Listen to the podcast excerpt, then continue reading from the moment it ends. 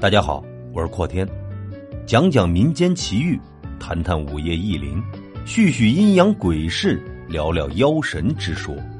欢迎收听由阔天为您带来的短小鬼故事，绝不放过你。敲完了最后一个字，狄奇云伸了伸懒腰，看向挂钟。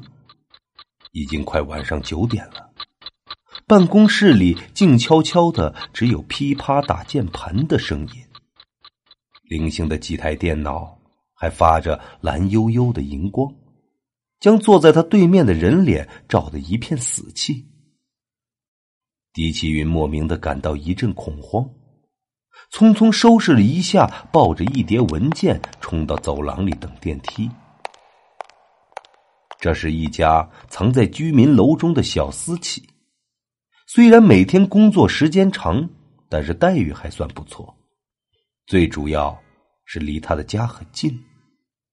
走廊里紧闭的一扇扇大门和无声熄灭的声控灯更令他心悸。狄启云小声哼着流行曲，给自己壮胆。声控灯年头久了，光线很暗。如果不是数量优势，根本看不清一米开外有什么东西。狄奇云脸色煞白的站在电梯口，再也不敢发出一丁点儿的声音，任由黑暗再次袭来，将他的身影完全的隐藏。刚才灯光熄灭前，他看到一个身影闪过左面的走廊深处，本以为。是住在这层的居民，但没有听到任何的脚步声。每层楼只有一个电梯口和一个安全出口。狄奇云站在电梯口，所以其他人要么坐电梯上来，要么走楼梯。安静的气氛，忽明忽暗的灯光，闪现的人影，狄奇云觉得自己正置身于可怕的环境中。稍不留神就会万劫不复。灯又无声的亮，他忽然看到一个黑衣人处在自己两米远的防盗门前，同时，一种阴冷彻骨的寒气弥漫开来。狄奇云头皮发麻，但脚软的像面条一样，根本就迈不开步子，只好继续装雕塑。他看到电梯指示灯，不知何时已达到了这一层，但门却没有打开，只好伸手狂按。此时，声控灯再次熄灭，无边的黑幕席卷了所有的光源。灯光三度亮起，狄奇云惊恐的发现，那个黑衣人这次离他只有一米，而且，那根本不是什么黑衣。是一大团毛愣愣的长发包裹成的人形。狄启云有点近视，加上光线昏暗，他错把黑发看成了黑衣。一声凄厉的尖叫划破夜空，狄启云崩溃了。他疯狂的对着电梯门连踢带踹，门终于“叮”的一声打开了。狄奇云不顾一切的冲了进去，然后狂按关门键，灯在这一刻再次熄灭了。电梯门开了，没人上来。狄奇云瘫坐在地上，很艰难的再次按了关门键，等待着电梯将他送上二十三楼。上升时的失重感停止了，门却没有打开。他把文件放在地上，狂按开门键，忽悠一下，电梯重新启动。原来还没到二十三楼。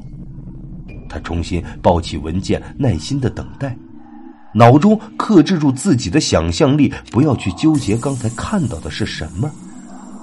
李奇云眼睛一眨不眨的盯着逐渐递增的红色数字。这栋大厦有点老。电梯时常会在某层卡住，要不是迫不得已，他才不会坐电梯呢。红色的数字变到二十三后，并没有停下来，而是继续变为二十四、二十五。这是搞什么呢？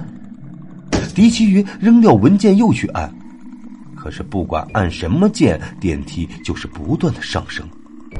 他狠狠踢了一脚电梯门泄愤，滋啦滋啦的声音响起，红色数字开始疯狂的增长，一下子变成了三位数。狄奇云尖叫着抓着扶手，电梯猛然停住，差点将他灌倒。狄奇云双腿抖得很厉害。一瞬间，还以为自己已经死定了。他喘了半天，才缓过神来。抬头看到数字指示灯里显示着数字变成了两个零。零楼是什么意思？他感到四周的空气有些诡异。电梯门打开了，狄奇云没有敢出去，只是缩在角落里瑟瑟发抖。门的对面，还是一部电梯的桥厢，里面的结构装饰和他乘坐的这部一模一样。他已经分不清楚自己到底是不是在电梯里了。李奇云开始嘤嘤的哭了起来，他现在害怕极了，却连个求救的方法都没有。手机没有信号，应急呼救铃早就坏了。报修了很多次都没有人来修。狄奇云忽然感到一阵心悸，于是硬生生的把呜咽卡在喉咙里。一阵稀稀簇簇的声音从上方传来，他慢慢的抬起头，看到了令人裂惧的一幕：毛发，一股长长的毛发像一条条黑蛇般扭动着，从换气孔里争先恐后的爬到地上。狄奇云哀嚎着滚到了对面的桥箱里，然后疯狂的按着关门键。他已经失去了理智。身下一滩黄色的液体正散发着难闻的臭味。他永远是我的。听到这句话，他忽然打了个冷战，手上的动作不由自主的停了下来。一只腐烂的手从狄奇云的头发中伸出。然后准确无误的按下数字和关门键，电梯门关上了，像一个铁棺材承载着它的主人华丽的坠落。狄奇云死了，他的尸体被摔得稀烂，殡仪馆的人只能拿袋子把那些碎肉一块一块的堆到了一起。没人发现他的结婚戒指不见了。那颗钻戒正套在一根腐烂的手指上。一年前，狄奇云到朋友的私人别墅去参加婚礼，在仪式举行前的一晚，他把朋友骗到悬崖，趁其不备将其推入崖底。因为，他一直暗恋着新郎，而新郎眼里却只有他的那位千金闺蜜，从不曾看过他一眼。朋友死后，他发动了疯狂的求爱活动，终于得到了那个男人的心。两个月前，完成了结婚。在他杀掉朋友的那一夜，朋友掉下去的时候，扭头对他说了一句话：“他永远是我的。”卧室门开了，一个黑影慢慢走到床边，僵硬的躺下。